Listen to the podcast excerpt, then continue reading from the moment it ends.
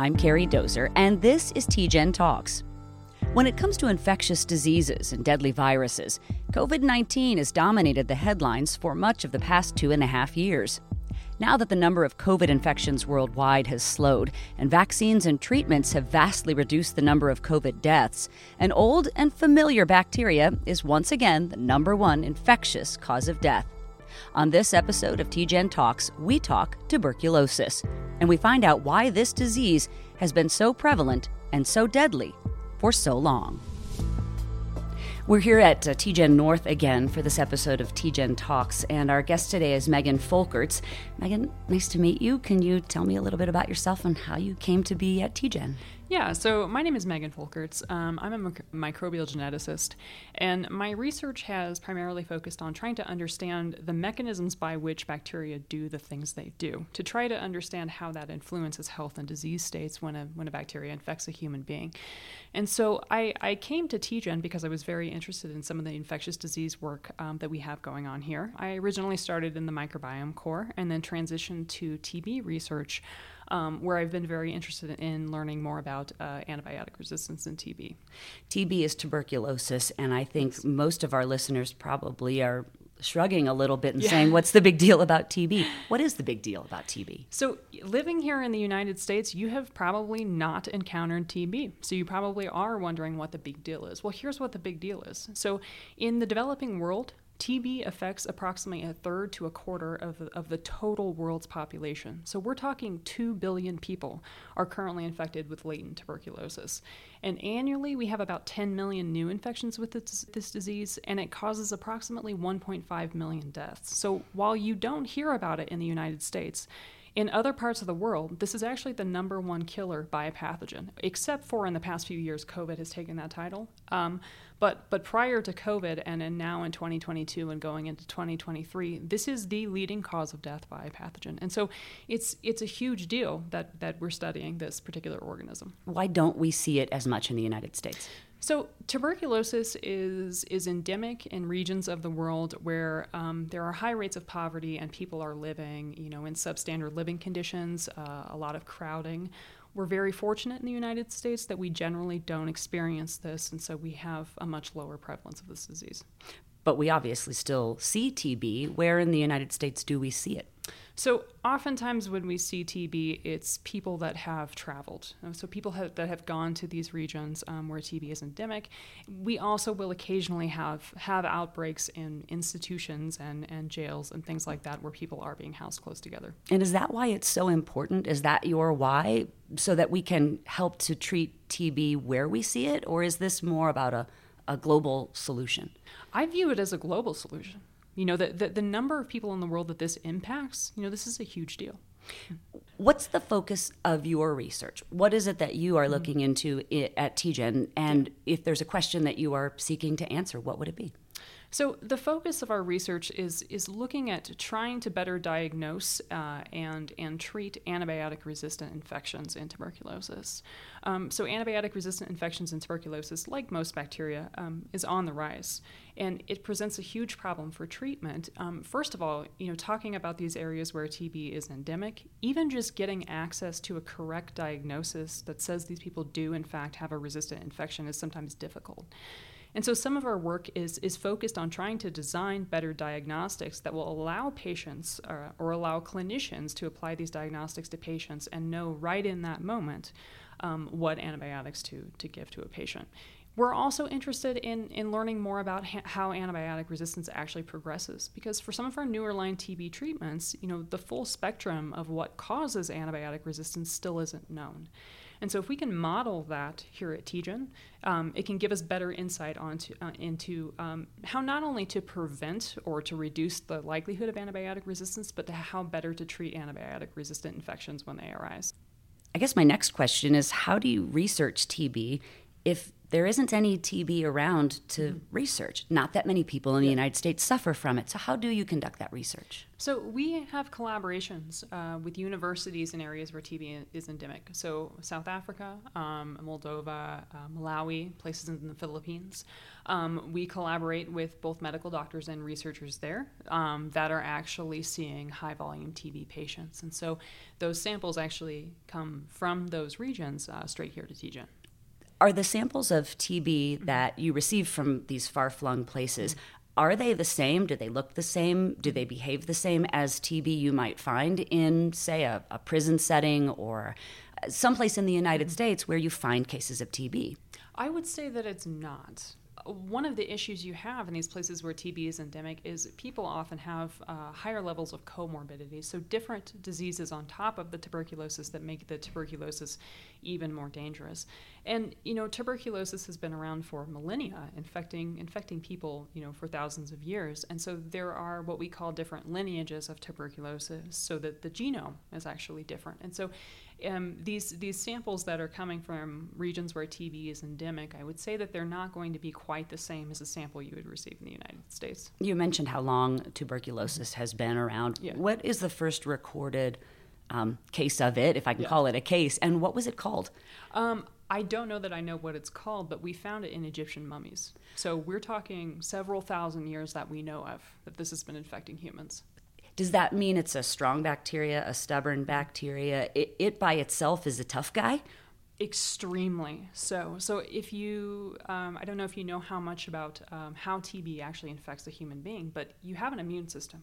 And what your immune system normally does is if, if a bacteria inhabits you, you have immune cells that actually attack those bacteria. Well, in the case of tuberculosis, it's evolved to live inside those immune cells. And so, when your immune cells actually attack tuberculosis, tuberculosis just inhabits those cells and thrives and it makes it nearly impossible for your body to clear the infection once it's started. And that's why 2 billion people are currently infected with latent tuberculosis. Latent means it's not showing up, you don't have any symptoms, but it's there and it can recur at any time? At absolutely any time. If that person's immune system weakens in any way, um, they'll stop be, being able to contain it within these immune cells and it will, it will become an active case and that person will actually have symptoms when we first met, you said how excited you were to be here. You're super yeah. excited to be at TGen because of the technology and the team. Tell me about the new technology that is in your lab and how you use it to research TB. Yeah, so there's a couple of types of really interesting technology that we use. Um, one type of technology that we have, it's been around for, for several years now. We call it single molecule overlapping read technology. Now, that's a really complicated It's terribly complex, but terribly I'm here to try to help you yeah. help me understand. So, what this means is, um, without getting into too much of the technical details of it, is it's a type of sequencing technology that allows us to detect uh, drug resistant mutations when they occur at very, very, very low levels in a patient.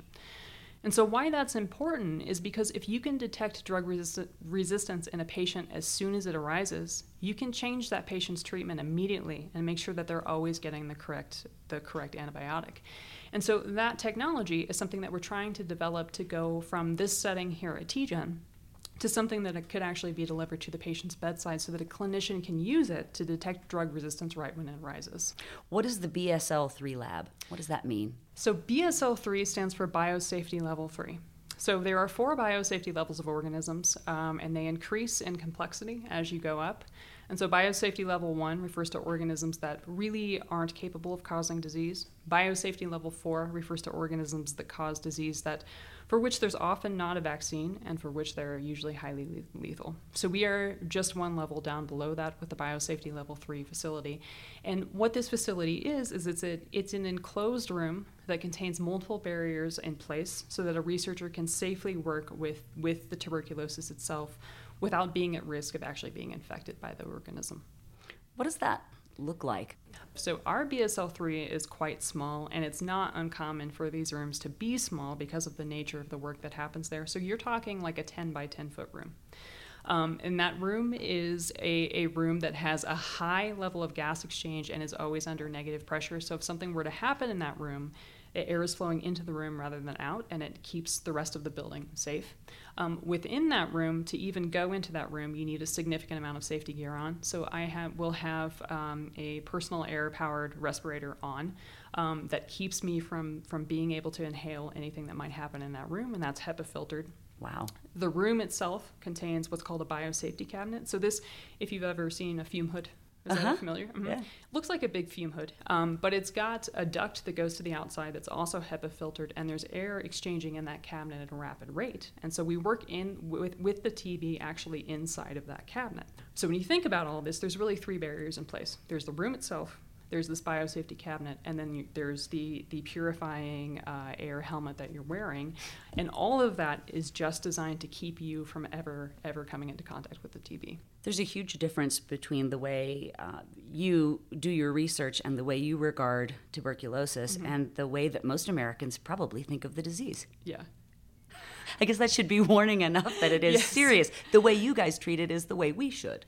Absolutely, absolutely if your research has an end of the road, a mm-hmm. final mm-hmm. question, or if there's a final finish line in mind, what is it? You know, I think there's two finish lines in, line, in mind. So one is diagnostics. Um, right now, the access to diagnostics in some of these countries is, is, is really poor, and it means that patients don't get the correct antibiotics initially because they just don't have access to something that can tell them what the resistant profile is. If we're successful in our research, what that means is that these, these rapid fire diagnostics that we're building would be right at a patient's bedside and, and could be applied multiple times throughout treatment to ensure that as that patient is receiving treatment, that it's always the, the exact correct um, antibiotics that are needed. So that's one endpoint. The other endpoint is, you know, I think in order for that to ever happen, we have to completely and totally understand how antibiotic resistance is even happening. And that's really what we're trying to do in our biosafety level 3 facility with our in vitro modeling is, is actually working with the organism and understanding you know how, how do these changes in the genome confer antibiotic resistance because all of that is is different pieces of the same puzzle and all of those puzzle pieces have to be in place for us to be successful. Compared to, to these other um, bacterial infections how, how much do we know about tuberculosis?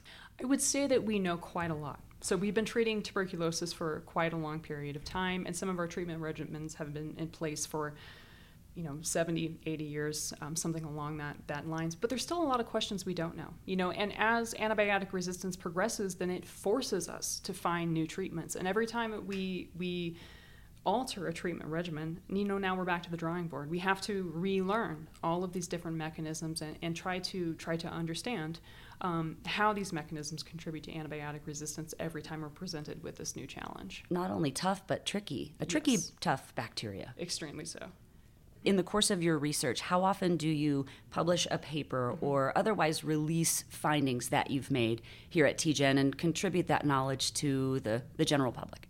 Very regularly. Very regularly. So I've been with the TB Core for about two years, and in that time we've we've published a couple of papers and have a, a few more manuscripts in preparation.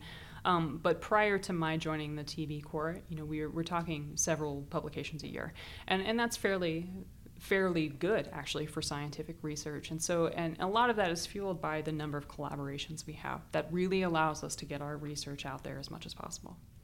When we initially met you talked about how excited you were to be here at TGen you've been here a little over two years. Why were you so excited to come here um, you know, I'm just I'm really excited about the work at TGen, and I'm really excited to be doing something that has an impact on so many people. You know, I've, I've studied a lot of different mechanisms in bacteria. This is this is by far um, the one that has the the the highest um, potential implications, and so it's it's really exciting for me to get to take you know all of this knowledge that I've built over the years and then apply it to this this huge global problem. I wish you luck. I hope you find great things. Megan Folkerts, thanks so much for your time. I appreciate it. Thank you so much. Been great. For more on TGen's research, go to tgen.org/news. The Translational Genomics Research Institute, part of City of Hope, is an Arizona-based nonprofit medical research institution dedicated to conducting groundbreaking research with life-changing results. You can find more of these podcasts at tgen.org slash tgentalks, Apple and Spotify, and most podcast platforms. For TGen Talks, I'm Carrie Dozer.